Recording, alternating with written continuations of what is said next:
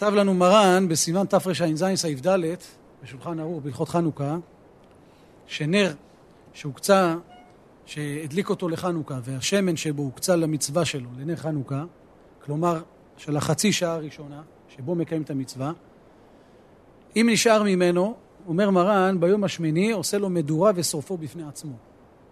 תכף נסביר את זה. אומר מרן, ואם יתערב השמן הזה בשמן אחר, אם יש שישים, מתבטל בשישים.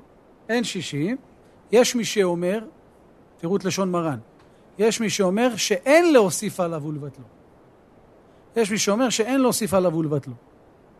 המקור של מרן זה מהר"ם מרוטנבורג. בדין של הוספה, שמרן מחמיר ואוסר, זה מהר"ם מרוטנבורג רבו של הראש. עכשיו, השח של חצי שעה הראשונה, חצי שעה הראשונה שבו מקיימים את המצווה. כל, הראש... כל האחרונים, השח, המגן אברהם, התז, גם פה וגם ביורד דעה סימן צדיק ט', שואלים, הרי שמן שהוקצה למצוותו בחנוכה זה דרבנן, כי כל חנוכה זה דרבנן.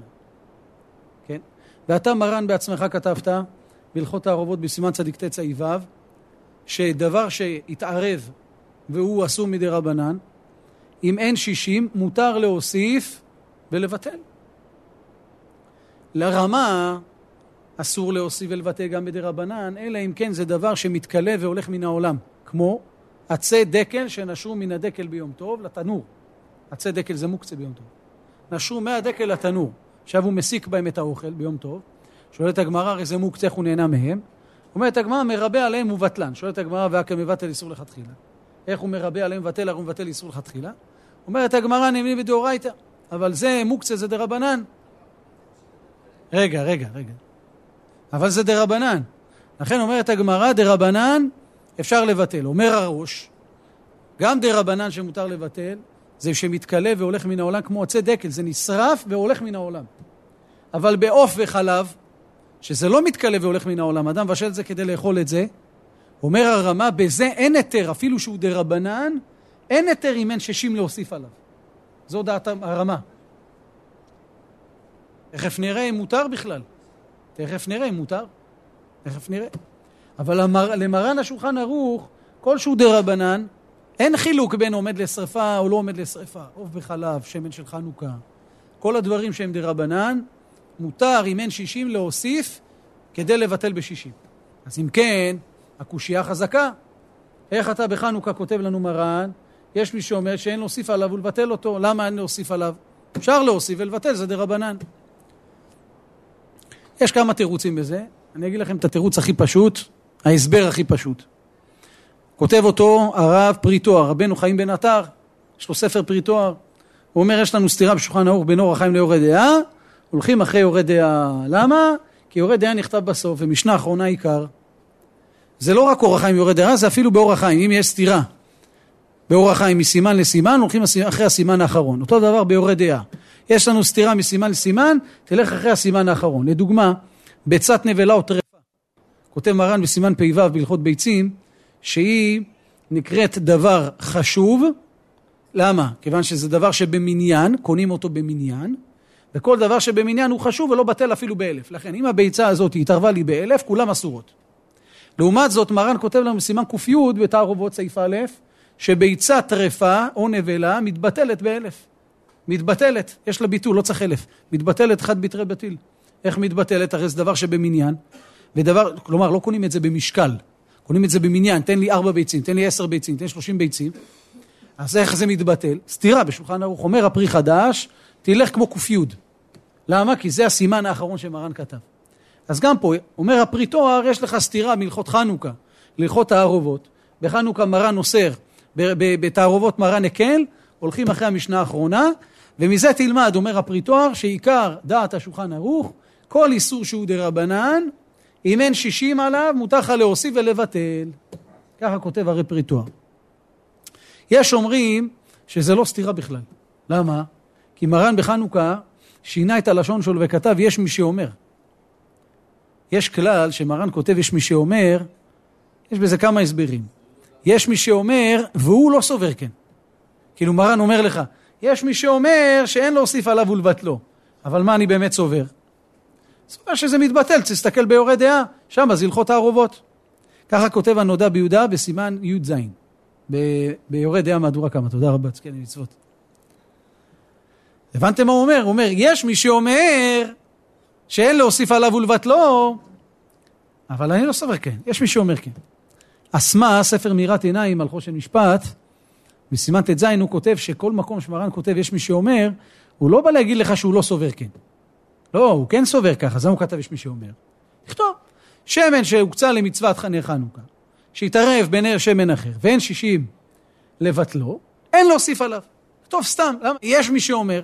אומר אסמה, כי הוא לא מצא את זה בפוסקים אחרים. הוא מצא את זה רק בראשון אחד. כמו מהר"ם מרוטנגבור פה, אז לכן מהר"ם מרוטנגבור הוא היחיד שכתב את זה, אז יש מי שאומר. והוא סובר כמוהו.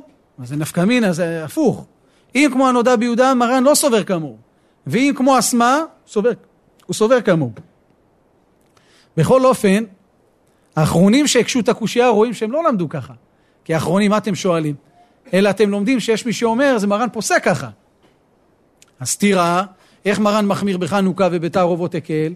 לכן יש כמה תירוצים, ואמרתי לכם את התירוץ של הפרי חדש, של, ה... של הפרי תואר, רבי חיים בן עטר, שהולכים אחרי הסוף, משנה אחרונה עיקר. מזה דרך אגב אנחנו לומדים יסוד גדול להלכות תערובות, שכל איסור דה רבנן, כל איסור דה רבנן, אם אין שישים לבטלו, מותר להוסיף עליו ולבטלו בשישים. למה? כי לפי מרן כל איסור דה רבנן הוא פוסק כמו הרמב"ם, מהגמרא שהזכרתי לכם בביצה דף עמוד ב', מותר להוסיף שיהיה שישים ולבטל אותו, לא כמו הרמה. לפי זה יוצא שעוף בחלב, תערובת של עוף עם חלב, אין שישים, מותר לי להוסיף. כדי שיהיה שישים, כדי שיתבטל. איך מותר לי להוסיף? הרי לא מבטלים איסור לכתחילה, אני מלא בדאורייתא, אבל בדרבנן מותר להוסיף. וכן כיוצא בזה, וכן על זה הדרך. לא, זה אחרי שהתערבב, אז מותר לי להוסיף, זה לא נקרא לכתחילה. לבטל איסור בידיים, זה אסור, גם איסור דה רבנן. אבל אחרי שהתערבב לי, האם מותר לי להוסיף? אומר מרן, דה רבנן מותר לך להוסיף. אז חנוכה זה דה רבנן, מותר להוסיף. עכשיו תראו, מרן, בהלכות חנוכה, כתב שהשמן הזה עושה לו מדורה, מדורה ושורפו בפני עצמו. מרן פסק באמת כמו השאילתות. רב החי, גאון, בעל השאילתות, יש לו ספר השאילתות. הוא החמיר בזה. הוא כותב שזה מוקצה. אבל יש ראשונים שלא מבינים את זה, כמו הריטב"א לדוגמה. הריטב"א אומר, אני לא מבין. למה שמש של חנוכה הוא מוקצה למצוותו עד שאתה דן איתי על תערובות שלו? מה זה שונה מלולב, מהדס, מערבה, מאתרוג? זה לא מוקצה למצווה? למה בזה אתה מתיר להשתמש אחר כך? ובשמש של חנוכה אתה דן איתי, אם הוא יתערב ואין שישי מותר להוסיף או לא. למה הוא יותר חמור? הרי זה תשמישי מצווה. תשמישי מצווה נזרקין. מה זה שונה זה מזה? ככה לומד הריטב"א. אז יש הסבר לשאילתות, למה מרן באמת החמיר כמוהו, ולמה הוא, השאילתות בכלל מחמיר בשמן של חנוכה. יש אומרים כי שמן, נכון שזה תשמיש מצווה, אבל שמן של חנוכה קדושה יש בו. יש מחשיבים אותו כמו תשמישי קדושה, עד כדי כך. ויש אומרים, בגלל שזה דומה למנורה, שהייתה בבית המקדש, הרי זכר, הנרות שאנחנו מדליקים, זכר למנורה שהייתה בבית המקדש, אז אכן יש מחמירים בזה יותר. שהוקצה למצוותו. אבל עיקר ההסבר הוא לא זה. עיקר ההסבר שמרן החמיר ופסק שהשמן הזה הוא מוקצה ביום השמיני, כלומר מה שיישאר מחר מהנותר של המצווה, מכיוון שאדם מקצה אותו מדעתו מכל וכל. מה הכוונה? כשאדם שם אותו בשם, בנר, מה הוא מתכוון? כן, אבל אסור להשתמש לאורו גם אחרי חצי שעה. סליחה, אסור להשתמש לאורו, זה לא הסיבה שאני מקצה אותו. אסור להשתמש לאורו, זה דין בהלכות חנוכה. אבל למה זה מוקצה? התשובה היא, כי כשאדם שם את השמן בנר חנוכה, כן? כוונתו שמה יהיה לשמן? מה יקרה לשמן? בדיוק. הוא לא מצפה מתי יכבה הנר ויישאר לו שמן, בדיוק ההפך. הוא רוצה שזה ילך, שזה יתכלה. הוא רוצה לקיים מצוות נר חנוכה. אז זה נקרא הקצאה גדולה. לא כמו בשאר המצוות, האדם לא רוצה שהלולב הזה ילך לאיבוד. יתכלה מן העולם. הוא רוצה לקיים את המצווה, וזהו, אחר כך, זה לא כל כך חשוב לו. אבל הוא לא מצפה, כמו בשמן, שהוא מצפה שיתחלה וילך מן העולם. ההסבר הזה מסבירים הראשונים, הרמב"ן והר"ן. מסבירים שזה דעת השאילתות, וזה דעת מרן השולחן ערוך. לכן באמת יש הלכה בהלכות חנוכה, שהשמן הזה הוא מוקצה. אז זה תשמישי מצווה, כן, אבל כאן הוא הקצה את זה הקצאה גדולה, הוא מרחיק לכת, הוא רוצה שזה ילך לגמרי, ולכן יש דיון בשולחן ערוך אם יתערב אם יש שישים או אין שישים. עכשיו, מה זה שמרן כתב לנו שעושה לו מדורה ושרופו בפני עצמו. אומר הגאון הרב אלישיב, לא באמת הכוונה שחייב לעשות מדורה. אתם ראיתם שעושים מדורות במוצאי חנוכה? לא ראינו שעושים, עושים מדורות בל"ג בעומר. אז למה מרן כתב עושה לו מדורה? הכוונה שלא ייהנה ממנו, שלא יבוא לידי הנאה, אז כוונה תשרוף אותו. כמו שיש איסורים, איסורי הנאה ששורפים אותם. אבל באמת אומר הגאון הרב אלישיב, לא חייב לשרוף. אתה יכול גם לשפוך את זה באדמה, את הקצת שמן הזה, במקום שבני אדם לא הולכים שם, או לא משתמשים בו, שרוף את זה, שפוך את זה באיזה פינה, וזהו. הרב קניבסקי אומר יותר מזה. חיים קניבסקי אומר שאתה יכול להכניס את זה בתוך כלי סגור ולזרוק לאשפה. למה? הנאה אין פה. ביזוי אין פה. למה ביזוי אין פה? כי זה תשמישי מצווה נזרקין. כל תשמישי מצווה קיים עלן שנזרקין. הרי כל תשמיש מצווה כמו ציצית, שופר, לולב, מעיקר הדין, אתה יכול לזרוק להשפעה. ציצית בלטה, אתה לא חייב לגנוז. טוב, היום גונזים, אבל הלכה בשולחן הוא סימן כ"א, אתה יכול לגנוז, לזרוק את זה לפח. אך לא יעשה בזה תשמיש מגונה. אומר השולחן ערוך לא יבזה אותו. כן, לא, לא, לא יבוא לידי ביזיון. אומר רב חיים קניבסקי, זה לא נקרא ביזיון. אתה שם את זה בתוך כלי, שם את זה בתוך ההשפעה. העיקר הוא שלא ייהנו מזה. הנה, לא נהנים בזה. במרוקו, אתם יודעים, היה מנהג שעושים מדורה במוצאי חנוכה עם השמן, יש שאריות של השמן, וקופצים מעל השמן. אומרים זה סגולה. סגולה למה? ללידה, סגולה לנישואין, אה? אה, הוא הביא את זה. אבל הגאון רבי יעקב בן זכר צדיק ואחר שהיה מגדולי רבני מרוקו, ביטל את המנהג הזה. הוא אמר שזה מנהג שמזכיר מעביר בנו וביתו למולך, שעוברים ככה מעל האש, וגם אפשר לבוא לידי סכנה. ומרן הראשון לציון באלקוט יוסף בהלכות חנוכה, יש לו בסוף מכתבי הלכה. במכתב מ"ה, שם הוא דן בדברי השולחן ערוך הזה שהזכרתי לכם, והוא גם כותב שהעיקר כדברי הגאון רבי יעקב בן שלא לעשות מדורה ולקפוץ עליו. אפשר לעשות מדורה, זה מדורה של מצווה, כן? שורפים את השמן, שזה שיירי מצווה. כך באמת חסידי קרלין עושים. עושים איזה מדורה, יש כאלה שאומרים את זה לביאור חמץ, עם הלולב, ארבעת המינים, סופרים את זה אחר כך, יש כאלה ששומרים שמן לא מהחצי שעה הראשונה לשושנה ברגל, או למריחה על כל מקום שחס ושלום יש איזושהי חבלה או פצע וכיוצא בזה, ומנותר קנקנים נעשה נס לשושנים. נותר קנקנים, נעשה נס לשושנים. צריך לעשות תנאי למה שמוקצה למצווה חצי שעה. מה שיש בבקבוק, לא צריך לעשות תנאי, הזמנה עליו מלתאי. לכן... ממה? ממה? ממה שנשאר? לא צריך לעשות תנאי. אתה צריך לעשות תנאי למה שאתה מדליק חצי שעה. מה שנשאר אחרי החצי שעה גמרנו. אתה יכול לכבות בידיים, להשתמש בו לסלט ולחומוס. מה שאתה רוצה תעשה איתו. מה? בסדר. מה שמרן כתב, מה שדנו האחרונים, על פי דברי השולחן ערוך, שיעשה תנאי, זה על השמן שהוקצה למצוותו החצי שעה הראשונה. לא מה שנשאר לך, הנה נשאר פה קצת שמן. זה אסור בהנאה, מותר, תעשה עם זה מה שאתה רוצה. לא, זה הסברה להסביר למה בשמן של החצי שעה הראשונה הוא הופך להיות מוקצה. עד שאתה דן איתי לשרוף אותו ואת הערובות של שישים או לא. איך הגענו לזה? הרי זה תשמישי מצווה. אז ההסבר הוא כמו שאמרנו עכשיו. הבקבוק עצמו, אפשר להשתמש אותו למה שאתה רוצה. כן, כי הזמנה עליו מצווה היא, כמו שמרן מביא בחזון עובדיה, להשתמש בשמן הזה, לסלט, לחומוס, מה שאתה רוצה, אין בזה שום איסור, אין בזה שום בעיה. כל תשמישי מצווה נזרקין, וגם בתשמישי מצווה יש כלל שהרב כתב אותו ביביע אומר חלק ב', על פי דברי המהר"ם מרוטנבורג, בתחילת מסכת בבא קמא, מעתיק אותו המורדכי, אחד מהראשונים, הוא אומר שכל הכלל של תשמישי מצווה נזרקין, לעומת זאת תשמישי קדושה מעלין בקודש ואין מורידין, נאמר רק בתשמישי קדושה, ולכן צריך לגנוז אותם. אסור להשתמש בתשמישי קדושה, להוריד אותם מקדושתן. תשמישי קדושה לא מעלים, מעלין בקודש ואין מורידין. מעלין בקודש, מה זה קודש? תשמישי קדושה. תשמישי מצווה, אין דין מעלין בקודש ואין מורידין. אתה יכול לעשות איתו מה שאתה רוצה. ולכן השולחן אור באמת אומר, שאתה יכול לזרוק את זה להשפעה. אבל אם אני רוצה להשתמש בזה, אין בעיה, אדרבה, להשתמש בזה. שאל אותי השנה מישהו, אומר לי, אני רוצה לקחת את החוטים של הציצית, שנקראו לי וכאלה, לעשות מהם פתילות לנרות חנוכה. מה ההלכה? מותר. למה? לא, כי זה תשמישי מצווה. זה לא נקרא ביזיון. ביזיון, מה? שזה דולק יפה, אני יודע, הוא מטביל את זה בשמן, לא יודע, ככה הוא שאל אותי. הוא אומר לי, אפשר לעשות את זה? אמרתי לו, למה לא? כל הבעיה זה לעשות בזה דבר גנאי, פה אני עושה מצווה. ואדרבה, הואיל והתאבית במצווה חדה, התאבית במצווה חריתא, יהיה בזה עוד מצווה, עשית בזה ציצית, עשה בזה עוד משהו. יש פוסקים שכתבו שלוקחים את החוטי ציצית, לעשות סימנייה בספר.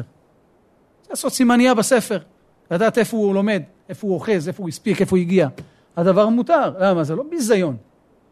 כן, ביזיון שאתה קושר איתו עכשיו משהו בחוץ, אני יודע מה, איזשהו דבר שהוא חול, חולין, משתמש בו לדבר גנאי. זה נקרא ביזיון לבזות את המצווה. הרי מעיקר הדין אתה יכול לזרוק את זה לפח. לכן, הפוסקים כותבים בהלכות סוכה, שקרש שהיה בצפון לא חייב להיות בדרום, וקרש שהיה בדרום לא חייב להיות בצפון. למה? כי זה תשמישי מצווה. זה לא תשמישי קדושה, זה לא כמו במשכן, שהקפידו, מה שכתוב בירושלמי, שהיה בדרום, יישאר בדרום, היה בצפון, היה בצפון. אין את זה בסוכה, אין את זה בציצית. לכן הארי ז"ל, כתבו האחרונים שהארי הקדוש לא היה מקפיד שהציצית תהיה כל הזמן עם מעטרה כלפי חוץ. גם אם העטרה של הציצית הייתה מתהפכת לו, והייתה כלפי פנים, רבנו הארי אומר אין בזה שום חשש, לא צריך להקפיד בזה. ככה מביאים בשם רבנו הארי, למה? תשמישי מצווה. תשמישי מצווה אין בהם שום בעיה להוריד מקדושתן ולהפוך אותם ולהשתמש בהם גם לדברים אחרים שיש בהם צורך, תועלת, רק לא לעשות בזה דברי גנאי וביזיון שלא לבזות אותם. בטח יש איזה סימן שלם בשולחן או בסימן קנ"ד, מה נקרא תשמיש מצווה, מה זה נקרא תשמישי קדושה, מה זה נקרא קדושה בפני עצמו. אה, כלל. אני יכול לתת לך דוגמה, תפילין זה תשמישי קדושה, הקלף זה הקדושה עצמה. הקלף עצמו של ספר תורה או של תפילין זה הקדושה עצמה. הבית של התפילין, תשמישי קדושה. אתה מבין? רש"י אומר, הכיסוי זה תשמיש דה תשמיש, והבד דה תשמיש דה תשמיש דה תשמיש. זה כמו תשמישי מצווה. תשמיש דה תשמיש דה קדושה דינו כתשמישי מצווה. שאני יכול לזרוק אותו מעיקר הדין לפח. מעיקר הדין הם נזרקים. רש"י אומר, תשמישי מצווה במגילה כ"ו, רש"י אומר, כגון ציצית, שופר ולולב, נראה לי רש"י ככה הוא כותב, אם אני לא טועה.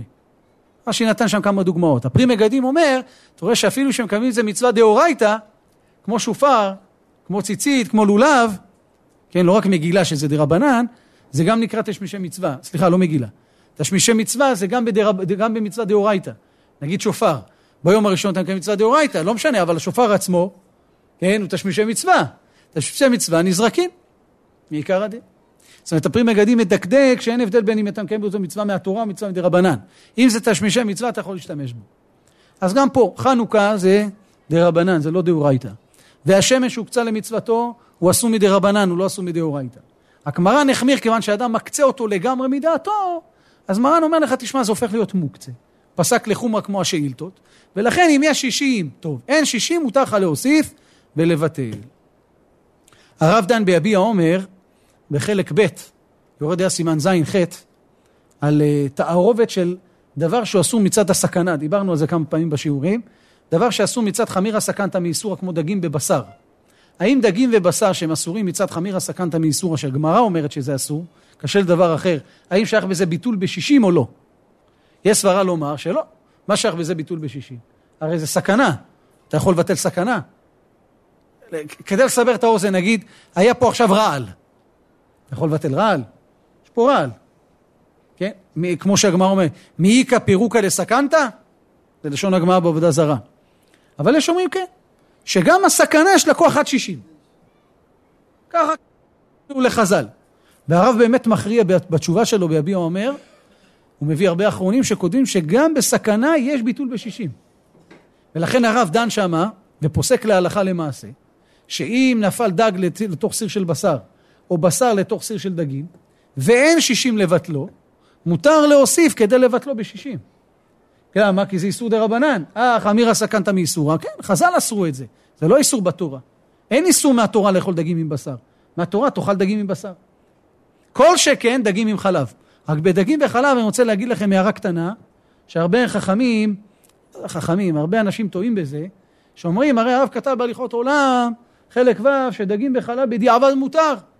אז מה הכוונה דיעבד מותר? הם הבינו שאתה יכול לאכול את זה ככה כמו שהוא. חס ושלום.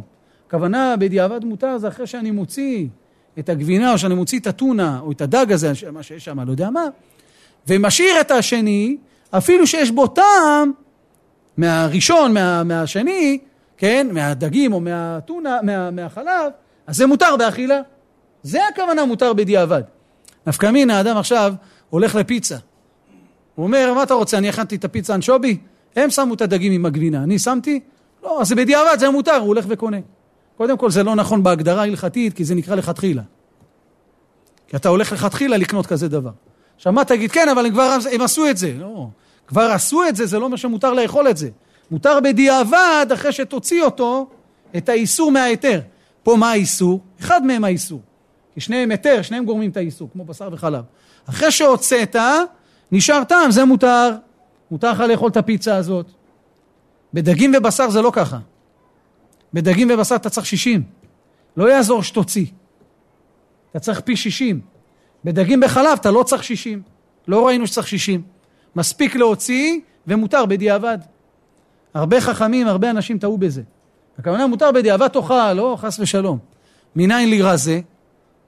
גם אני טעיתי בזה. עד שראיתי יום אחד תשובה בכתב יד של מורנו ורבנו הראשון לציון, הוא כתב תשובה על זה, עוד לא התפרסם, לא ראיתי שהוא פרסם את זה בחוץ, והוא כותב שם תשובה מאוד יפה להסביר את הדברים, וגם ההיגיון הפשוט, השכל הפשוט, מחייב את הדבר הזה, כי לא ייתכן שבדיעבד הכוונה, בדיעבד תאכל את האיסור. הרי זה מה שחז"ל אסרו, לפי הבית יוסף, דגים בחלב. אז מה אגיד לך, בדיעבד תאכל את זה? איפה הסכנה הלכה? הסכנה היא רק על חתחילה, דיעבד לא, הסכנה היא לאכול את זה. מה?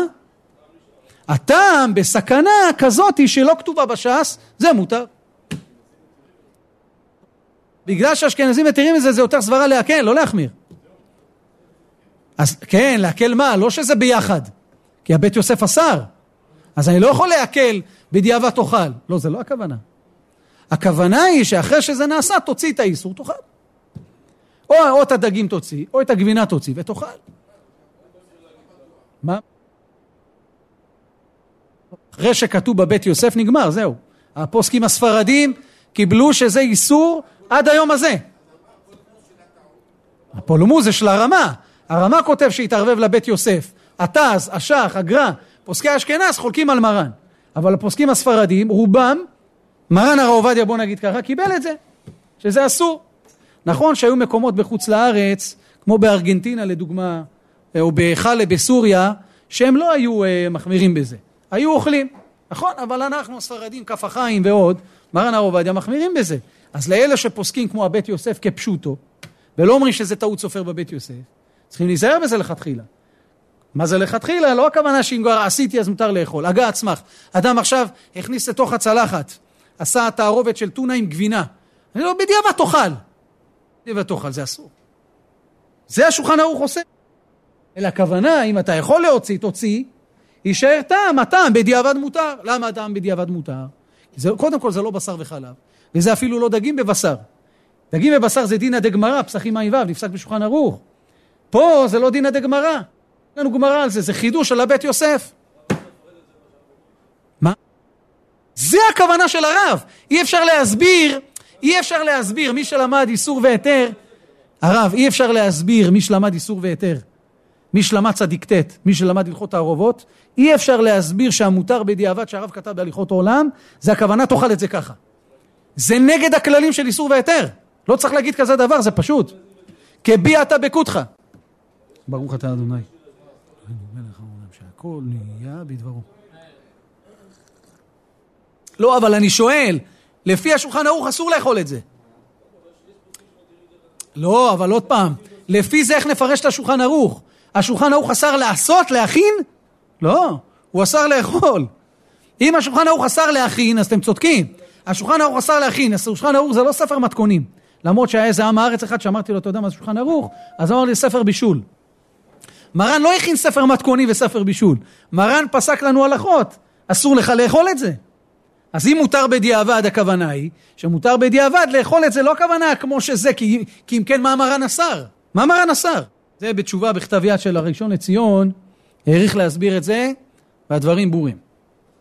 חמאה בן איש חי הביא בשנה ב' הלכות בשר וחלב, שיש מקילים כיוון שזה לא חלב, ואין לך בו אלא חידושו, אז רצו להקל בחמאה. חמאה, חמאה שלנו. לא, אין לך בו אלא חידושו, הכוונה, מה מרן כתב? חלב? חלב. חמאה, התוצרת שלה נעשית בצורה אחרת, העשייה שלה אחרת, אתה יכול לאכול אותה עם דגים. אבל זה לא הלכה, אנחנו מחרימים גם בזה. מי שמקל בזה, יש לו מה שיסמוך. כי מרן אסר דגים בחלב. שאלה, חלבי או חלב? זה השאלה. לכן הבן איש חי מביא, יש אחרונים שהקלו בחמאה. אין להקל בזה. אמרתי לכם פעם, תראה, אתה זוכר קובי? ראשי תיבות, תחיית המתים, תיקון הכללי. שאלה יפה. שואל התז, ידידנו היקר שואל, מה שמופיע בתז, בסימן צדיקי, התז שואל, הרי דגים בבשר אסור. כן, אומר, איך לא ראינו ולא שמענו שמייחדים כלים לדגים וכלים לבשר? איפה הסכנת הלכה? אומר, לא ראינו שמייחדים כלים. יש לכם כלים בבית לדגים וכלים לבשר? אותם כלים שוטפים, משתמשים באותו כלי. אותו כלי שעשית בשרי, אתה, אתה יכול לעשות בו דגים או הפוך. למה? אומר התז, כי כל מה שחז"ל עשו בדגים ובשר, זה דווקא באין, מגע ממשי אחד בשני. אבל טעם הבלוע בסיר, טעם הבלוע בקדרה, טעם הבלוע בכלי, זה טעם, טעם אין בו סכנה. כך אומר התז. ולכן, יש בזה נפקא מינה. אם בישלתי דגים עם בשר, לא היה שישים. בא הרבי אבי עומר שאמרנו לכם היום, היום מקודם בחלק א', וכותב שמותר להוסיף. לא הוסיף, ואין שישים, זה איסור, כי חז"ל עשו דגים בבשר. מה דין הכלי? הרב בחלק ד' בימים אומר, כותב שצריך לעשות לו הגעלה. הוא נאסר מדין דגים ובשר, כי חמירא סכנתא מיסוע, צריך לעשות לו הגעלה. כדין בשר וחלב. אז שאלו אותי בזמנו, מה יהיה הדין בדגים עם חלב? דגים עם גבינה. בישל אותם במחבת, טיגן אותם במחבת ביחד, אין שישים. האם הקדרה, המחבת נאסר, כמו דגים בחלב שמרן ביבי אומר מי שצריך לעשות הכשר? התשובה היא לא. ולמה לא? כי דגים ובשר זה דינא דגמרא. דגים וחלב זה חידוש של הבית יוסף, להחמיר ולהצריך אותנו לעשות הכשר לכלים, זה חומרה גדולה מאוד. אפילו דגים ובשר, הכלים שלהם שנאסרו, מרן הרב עובדיה מביא שהברכי עושה, מחזיק ברכה רב חידה, מביא מחלוקת. יש אומרים שצריך הכשר, יש אומרים שלא צריך הכשר. שלמה קלוגר והתפארת למשה חולקים בזה, מרן הרב עובדיה החמיר. אבל דגים וחלב, דהיינו להחמיר בדגים ובשר בכלים שלהם, אבל דגים וחלב אין מקום להחמיר. חכם אחד כתב בספר שלו, חכם גדול בירושלים כתב בספר שלו, שכל הפיצריות שעשו פיצה אנשובי, שזה דגים, דג, אנשובי עם גבינה, צריכים לעשות הכשר לכל התבניות שלהם. ובמחילה מכבוד תורתו, אני הקטן לא מסכים איתו, זה לא נכון. על פי מה שיוצא מהתורה של מרן הרב עובדיה, הדבר פשוט. לא צריך להכשיר את התבניות האלה. זה חומרה על חומרה. לא שמענו ולא ראינו, צריך להחמיר בנותן טעם של דגים וחלב. אם אתה מתיר לי בדיעבד לאכול את זה, אחרי שאני מוציא, למה שהכלים יהיו אסורים? בדיעבד. ויש עוד כמה ספקות, זה לא הזמן עכשיו להאריך בזה, יש עוד כמה ספקי וספקי ספקות להתיר בזה. קודם כל, דגים, בשר וחלב זה דאורייתא. בשר וחלב יש מצב שזה דאורייתא. דבר נוסף, יש חילוק בבין יומו לשונו בין יומו. פה דגים וחלב מהתורה זה מותר. אפילו חכמים לא אסרו את זה. זה חידוש של הבית יוסף. אז לבוא ולהגיד שהכלים יהיו אסורים, ולחלק בבין יומו לשונו בין יומו, לא צריך אפילו, אפילו בין יומו לא צריך להכשיר. באותם 24 שעות הוא צלה טונה, או סלומון נורבגי בתבנית, ואחר כך עשה שם פיצה חלבית, או עוגת גבינה. לא צריך להכשיר את זה. הוא עשה אותם ביחד. תערובת באותו סיר, נפל דגים עם חלב. באותו סיר, לא צריך להכשיר. כל שכן אחד אחרי השני. לכן זו חומרה מאוד גדולה מה שהוא כתב בספר שלו, החכם הזה, אה, קצת החמיר קצת. אחרי זה ראיתי באמת שכמה מרבני זמננו דיברו על הנושא הזה, אה, אולי אחד, שניים, לא ראיתי הרבה ש... אבל מי שראיתי שכתב בזה, הוא כתב שזה חומרה וזה לא הלכה. לא כן. חוץ מזה שלמקומות כמו פיצריות ומסעדות, זה חומה מאוד לא פשוטה. תבנית, אתה לא תמיד יכול להכשיר אותה. וזה הפסד ממון גדול מאוד. על מה? דבר שאין לו יסוד בש"ס, אין לו, אין לו, זה לא דינא דגמרא. לעשות כאלה חומרות, על מה ולמה? תביא מקור, תביא ראייה לדברים שלך. להוציא ממון, להחמיר על אנשים, זה דבר יותר חמור מאשר להחמיר ולעשות הכשר לתבניות האלה. כן. אם יש 60 זה בטל, אם לא, מותר לך להוסיף. פסק של הרב. הוסיף מיד, הוסיף, חזק וברוך. לא הוסיף, אין לו. פותח את המקפיא, אין בשר. פותח את המקפיא, אין דגים. מה יעשה? הלך. או שהוא נמצא בשטח, אני יודע איפה הוא נמצא. אין לו 60, נאסר אסיר. מים. מה להקטין? מה זאת אומרת להקטין? לא הבנתי. כדי שיהיה 60? כן, אפשר לעשות, למה לא? כן, מה הבעיה? בסדר, נכון. אין הכי נמי. כן, אבל אתה מוריד לו פה מהאוכל. אתה מחסיר לו פה מהאוכל, כן? כן. לא אמרתי שאפשר לכתחילה, אמרתי שיש מתירים. הבן איש חי, על סמך, על זה שהבית יוסף כתב חלב, לא כתב חלבי. חמאה זה חלבי. שאלה אם זה נעשה כמו חלב או לא. השאלה אם הכוונה היא לחלב חלב, הכוונה היא לדבר חלבי. לכן אנחנו מחמירים גם בחמאה, אתה צודק. אבל הבן איש חי מביא שיש מתירים, שהקלו בזה. בזמנו היו מקומות שהקלו בזה. גם היום אמרתי לכם, יש מקלים בזה. כל אחד יעשה כפי מנהגו, אנחנו מחמירים בזה. מחר בסייעתא דשמיא זה יום שמיני של חנוכה וזאת חנוכה. וזאת חנוכה, כתוב בספרים הקדושים, ספרי תורה וחסידות, שזה יום גדול וקדוש מאוד מאוד מאוד, לקיבול תפילות, מצמיח ישועות, פועל ישועות, הקדוש ברוך הוא ביום הזה מושיע, מושיע חוסים למי שמתפלל אליו, מי שמייחל אליו, מי שמבקש ממנו. יום מסוגל מאוד מאוד להרבה הרבה דברים טובים. ובפרט, בפרט, בשעה כזאת, שעם ישראל נמצא בשעה אחת הקשות, ש... אחת השעות הקשות שלו. שלצערנו הרב אנחנו שומעים שחיילים, מטובי החיילים, מטובי הבנים, נהרגים השם ירחם, לצערנו הרב, על ידי בני עוולה, על ידי מחבלים, וזה כואב הלב על כל נשמה ונשמה, על כל אחד ואחד שעולם ומולו ומלואו. אז השעה קשה. כמה אנחנו נמצאים בחנוכה, בראש חודש טבת, בימים גדולים וקדושים, אנחנו רואים שיש דינים בעולם, שיש חרון אף השם בעולם, זה מלחמה, זה לא דבר פשוט. חיילים נמצאים בסכנה כל רגע ורגע. ולכן הזמן להתפלל כל רגע, אבל בפרט מחר, בזאת חנוכה בלילה, מהדלקת נר שמיני, להרבות בתפילה. ולא רק על זה, על החיילים, על כוחות הביטחון, על עם ישראל בכלל, על הגאולה, על השכינה, על גאולת ישראל, על ביאת משיח, על רפואה שלמה לפצועים, על רפואה שלמה לחולים. להתפלל על הכל, וגם להתפלל על חינוך הילדים. כי הנרות הללו קודש שם ואין לנו רשות, להשתמש בהם. אומר הרב צדקה בכל יהודה, הנרות הללו זה הילדים. אין לנו רשות להשתמש בהם. אה, אני רוצה לקנות לו אייפון 15. רוצה להביא לו חדש, שיראה, שיהיה לו. שלא יהיה מקובע, שלא יהיה חנון, שיהיה אה, פתוח לעולם, שיראה מה הולך בעולם, שלא יהיה סגור, שלא יהיה פנאט. כן, אתה מחטיא אותו, אתה נותן לו לאכול נבלות טרפות. אתה מראה לו שם דברים אסורים, אתה שורף לו את הנשמה בידיים. וגדול המחטיא יותר מן ההורגו. אין לנו רשות להשתמש בהם, לערב קודש בחול, כי הנרות הללו קודש הם. ואין לנו רשות להשתמש בהם אלא אותם בלבד, לשמור על הקדושה של הבית, לשמור על הקדושה של הילדים. אפילו לעבודה, אם צריך לא להכניס לבית. אני מכיר אדם ירא שמיים שיש לו פלאפון, רק וואטסאפ בהודעות, מה שהוא צריך לעבודה, אומר לי, זה לא נכנס לבית. אומר, סוגר אותו באוטו, משאיר אותו באוטו. הילדים לא צריכים לראות שהוא שולח, שהוא מקבל, שהוא צוחק, שהוא זה, מתקתק וכל זה, לא צריך. בעבודה, עבודה. בבית יש טלפון. טלפון של אברכים, ערבים ועבריינים. לא צריך להשתמש בפלאפון לא כשר ליד הילדים. מה לעשות עבודה? אז יש היתר, אבל סתם בשביל מה? לכן זה הדרך, אתה הולך לטיול עם הילדים, לאן אתה הולך? אתה יודע לאן אתה הולך? אתה יודע מי יהיה שם? סתם לפעמים יוצאים לנשום אוויר, עושים סיבוב, זה, שים לב. לוקח את הילדים שלך, את הנכדים שלך, לאן אתה הולך? שם פריצות, יש שם ניבול פה, הם שומעים מילים, השם ירחם, נכנס לו בראש, לו במוח, מספיק מראה אחד, נגמר הסיפור, לא יכול ללמוד. זה רודף אותו כל החיים, וזה יכול לעשות לו צלקות לעוד עשרים שנה קדימה, עוד שלושים שנה קדימה, והוא לא יודע, הוא לא מודע לזה בכלל, שזה בגלל זה. אחרי זה הוא יצטרך להיכנס לטיפול נפשי, יצטרכו לחפור לו עמוק בנפש, עד שיגיעו לאותה נקודה, לרפות את זה, זה ייקח זמן, אם בכלל.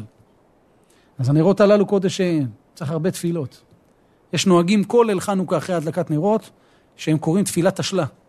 השלה הקדוש שתיקן את התפילה לבנים. אמנם נוהגים לקרוא את זה בראש חודש סיוון, אבל זה לא דווקא ראש חודש סיוון. ראש חודש, סיוון, מכיוון שזה קבלת התורה סיוון, אז נהגו לקרוא את זה אז, אבל אפשר לקרוא את זה כל יום. אפשר את זה כל ערב ראש חודש.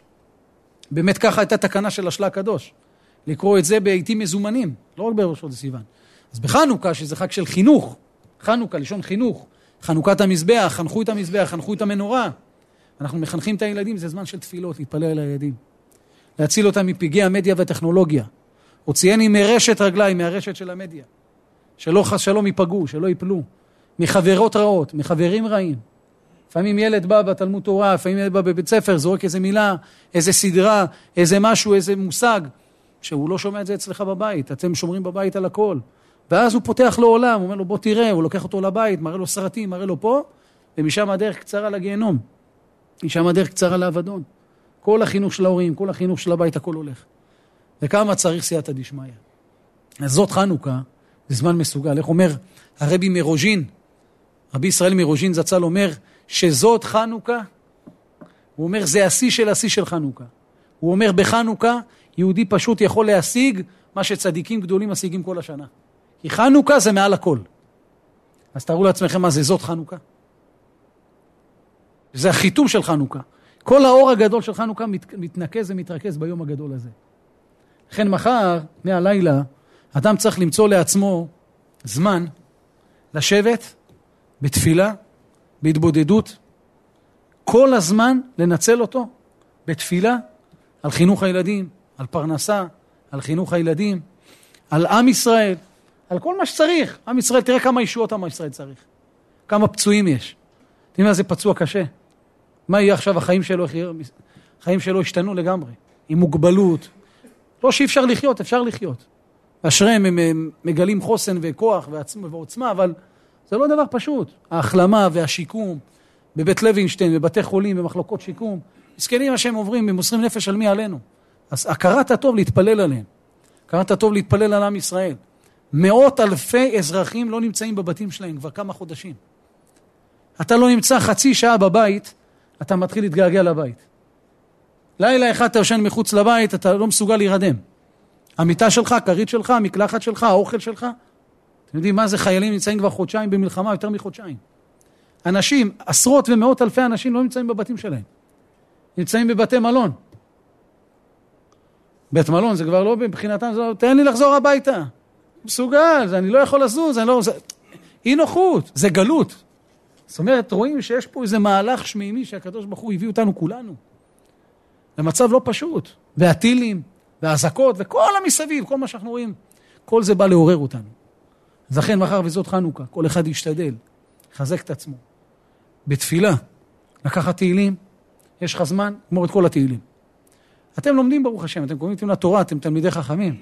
תוסיפו עוד קצת, עוד עשר דקות, עוד רבע שעה, עוד עשרים דקות, בלימוד תורה. ננצל את היום הגדול הזה של חנוכה. ידוע שהבעל שם טוב הקדוש אומר שחנוכה זה זמן של תשובה. לכן חותמים את שלושת החודשים, את הימים הנוראים, בחנוכה. ויהי כי משלוש חודשים, ויוגד ליהודה, זנתה תמר כלתך. יוגד ליהודה השם הוויה. לאמור זנתה תמר כלתך, עם ישראל זנו, בגדו. והנה הרע לזנונים, עזבו אותך, בגדו בך. האמר, הוציאוה ותשרף. תדליקו נר חנוכה. יש תקנה, יש תשובה, כי בחנוכה זה זמן של תשובה. לכן אנחנו אומרים, בני בינה, ימי שמונה, קבעו שיר ורננים. מי זה בני בינה? אחד הפירושים זה חשמונאים. בני בינה. למה בני בינה? כי החשמונאים, לפי הקבלה, הם עשו מסירות נפש גדולה, הצליחו להוריד אור מהספירה השמינית שנקראת בינה. כתר חוכמה בינה, זו הספירה השמינית. הורידו מהבינה עד למטה, הדליקו את המנורה בבית המקדש. אבל לפי הפשט, בינה זה עולם התשובה. כתוב, ולבבו יבין ושב ורפה לו. ולבבו יבין. מתי אדם מקבל תשובה? מתי אדם עושה תשובה? מתי שאתה חונה לאדם דעת, אז השיבנו אבינו תורתך. קודם קבל חומה בינה, בינה ודעת, אחרי זה תשובה. אז לכן צריך לדעת, אומר הבעל שם טוב, שחנוכה זה תשובה. בני בינה, הבינה מתגלה. גם בכוונות של האריזל, ראיתי הרב מוצפי מביא בספר שלו על חנוכה בציון, שמדליקים את נר חנוכה, מתגלה הערה מעולם הבינה. מערת הבינה, זאת אומרת, זה ימים של תשובה כמו ימים נוראים. אומר רבי יעקב אבוחצירא, אלול, גימטריה 67, גימטריה בינה. גימטריה בינה בדיוק. כי באלול מה עושים? עושים תשובה. אומר, גם עכשיו, בני בינה, חנוכה זה זמן של תשובה. אז אדם ייקח לעצמו חמש, עשר דקות התבודדות, יעשה תשובה, יתשפש במעשיו, ירבה בתפילה, יבקש רחמים על עם ישראל, יבקש רחמים על עצמו. תיקון המידות, דרך ארץ, מידות טובות, תורה, קדושה, יראת שמיים, חינוך ילדים, מה לא? כמה דברים יש להתפלל. אחד אומר לי, הרב, אני אין לי על מה להתפלל. אחד אומר לי, אין לך על מה להתפלל? אתה יודעת איזה רשימה יש? בוא נראה לך איזה רשימה. רשימה של מכולת קטנה לרשימה של מה להתפלל. על מה? על מה לא מתפללים? על המשפט הזה הוא צריך להתפלל, כן. על מה לא? על התורה, על הקדושה, על עם ישראל, על השכינה, על בית המקדש, על החיילים, על הפצועים, על, על מה לא? לכן אדם צריך ביום הזה לנצל אותו לתורה ולתפילה. כי זאת חנוכה, כמו שכתוב, אם תקום עליי מלחמה, בזאת אני בוטח, בזאת חנוכה, בעזרת השם יהיה ישועות. מה זה וזאת? וזאת התורה, אשר שם משה לפני בני ישראל. כשאנחנו מתחזקים ביום הזה בתורה, מתחזקים ביום הזה בתפילה, אז בזאת אני בוטח. אנחנו בוטחים בקדוש ברוך הוא. הביטחון שלנו בשם יתברך, האמונה שלנו בקדוש ברוך הוא, בתקופה הזאת, בימים האלה, היא זו שמביאה סייעתא דשמיא לנצח במערכה. סייעתא דשמיא חיילים שיצליחו. ולכן אנחנו צריכים להתחזק באמונה. כי מי היו החשמונאים? אומר הבן איש חי, נחל, להדליק נר חנוכה נחל. אבל זה גם ראשי תיבות נפשנו חיכתה להשם. מה זה נפשנו חיכתה להשם? בתפילה. היו מרבים בתפילה, היו מתפללים לקדוש ברוך הוא. אמונה וביטחון גדולים בקדוש ברוך הוא. מה התגלה בחנוכה? מה זה אמונה? בשם יתברך. בלי כוח, בלי טנקים, בלי מטוסים, אמונה בקדוש ברוך הוא. אמונה עיוורת. הלכו עם השם יתברך עד הסוף. בלי להתבלבל. הקדוש ברוך הוא עשה להם ניסים ונפלאות. זאת אומרת, הימים האלה זה זמן של חיזוק. זה מה שכתוב, נשובה ונלכה עד כה. ועקדת יצחק, עד כה, כ"ה בכסלו. נשובה, נעשה תשובה, התשובה של ימים נוראים זה עד חנוכה. עד חנוכה. אחד אמר לי השבוע, הרב, אתה יודע מה זה חנוכה ראשי תיבות? לו, כן. כתוב במשנה ברורה, חטא נרות והלכה כבית הלל. אמר לי, לא, מה פתאום? הוא אומר לי, חג נשמין, נאכל ונאכל, לא, חג נאכל, וחג נשמין ונאכל כל היום. זה לא חידוש יפה. מאיפה הבאת את זה? הוא אומר לי, הרב, תשמע עוד חידוש. הוא אומר לי, מאיפה יודעים שהמכבים היו תימנים? אומר לי, רק תימנים יכולים משמן של יום אחד להוציא ממנו שמן לשמונה ימים? זה לא חידוש יפה. יפה, חזק וברוך. אמרתי לו, תגיד לי, יש לך עוד חידושים יפים כאלה? הוא אומר לי, כן. הוא אומר לי, בחור, בהרצ... ילד בהרצליה, אמר לי, אמא שלו, אמא, מה זה נס חנוכה? איך יכול להיות שמן ליום אחד הספיק שמונה ימים? עכשיו מה, תסביר לו ששמן נדלק שמונה ימים נס וזה, באמת זה היה נס. ככה צריך להסביר. ככה, שככה השמן נדלק. וגם זה נס. אבל היא אמרה, זה ילד בהרצליה, מה אני אסביר לו? אמר לו, יש לך פלאפון? כן, אמא, קנית לי פלאפון ליום הולדת. תחשוב שהסוללה של הפלאפון החזיקה שמונה ימים. אה, וואי, איך יכול להיות שמונה ימים? אה, זה נס. נס חנוכה, אתה מבין? דבר בשפה שלו, מה שנקרא. רבותיי, היה פה נס גדול. וראיתי, רבי, אלימלך בידרמן כותב, שבחנוכה אפשר לבקש ניסים מהקדוש ברוך הוא. אנחנו לא מבקשים ניסים, אבל בחנוכה כן. מה הראייה? הוא אומר, כתוב בהלכה, בסימן קפ"ז, הרמה כותב, רבנו הרמה, רבנו משה איסרליש, זצ"ל כותב, שאם אדם שכח ועל הניסים בברכת המזון, הוא אומר, בהרחמן יעשה לנו ניסים. איך אתה מבקש שהרחמן יעשה לנו ניסים? אפשר לבקש בחנוכה שיעשה לנו ניסים נפלאות. אז לכן להרבות בתפילה ולבקש, ריבונו של עולם, תעשה לנו ניסים. תשמור על החיילים שלנו. ריבונו של עולם, תשמור על עם ישראל. ריבונו של עולם, שלא יזיקו לנו, שלא יפגעו בנו, ששערה לא תיפול מראשם. שיחזרו כולם בריאים ושלמים. שנזכה להדליק את המנורה בבית המקדש. שנזכה לעלות לרגל. שיעשה לנו הקדוש ברוך הוא הרחמן, יעשה לנו ניסים נפלאות, כשם שעשה לאבותינו. בימי מתתיה בן אוחנן, כהן גדול, חשמונאי ובניו. שהם הלכו עם אמונה וביטחון בקדוש ברוך הוא, גם אנחנו עם תפילה ואמונה וביטחון בקדוש ברוך הוא. ללכת עם השם בתמימות, ללכת עם השם בפשיטות, לעשות תשובה, לקבל לעצמנו מצוות תשובה. גם מאוד חשוב ביום שמיני, זאת חנוכה, ללכת למקווה, לטבול. אצל חסידים זה ממש כמו ערב כיפור, ערב ראש שנה. לטבול מחר, או בזאת חנוכה לטבול מחר, מחרתיים. השם, ביום השמיני של חנוכה. יוצא לנו יום שישי, גם הכנות של שבת, יום קדוש, יום מיוחד. והעיקר זה להתחזק בתורה, העיקר זה להתחזק בתפילה, להתחזק באמונה, בביטחון בקדוש ברוך הוא, ולבקש מהשם רחמים, חיים וחסד. הקדוש ברוך הוא ירחם עלינו. שלא נפתח את החדשות ונשמע כאלה בשורות איוב. שישמע רק בשורות טובות. שהחיילים ניצחו וכבשו את כל המקומות, את כל המעוזים, את כל מוקדי הכוח, הרסו את כל המחבלים והחזירו את כל החטופים והחטופות, וכל השבויים והשבויות. בריאים ושלמים בעזרת השם, נזכה לגאולה שלמה במהרה בימינו, אמן ואמן.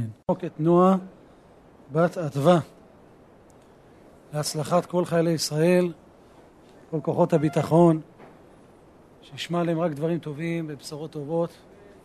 גם אני רוצה לברך את אפרים בן לטיפה לרפואה שלמה, רפואת הנפש, רפואת הגוף, הקדוש ברוך הוא יחזק אותו וירפא אותו ויתמיד את בריאותו. אל נא רפא נא לו, אל נא רפא נא לו, בתוך שאר חולי עמו ישראל, כן יהי רצון, אמר אמן.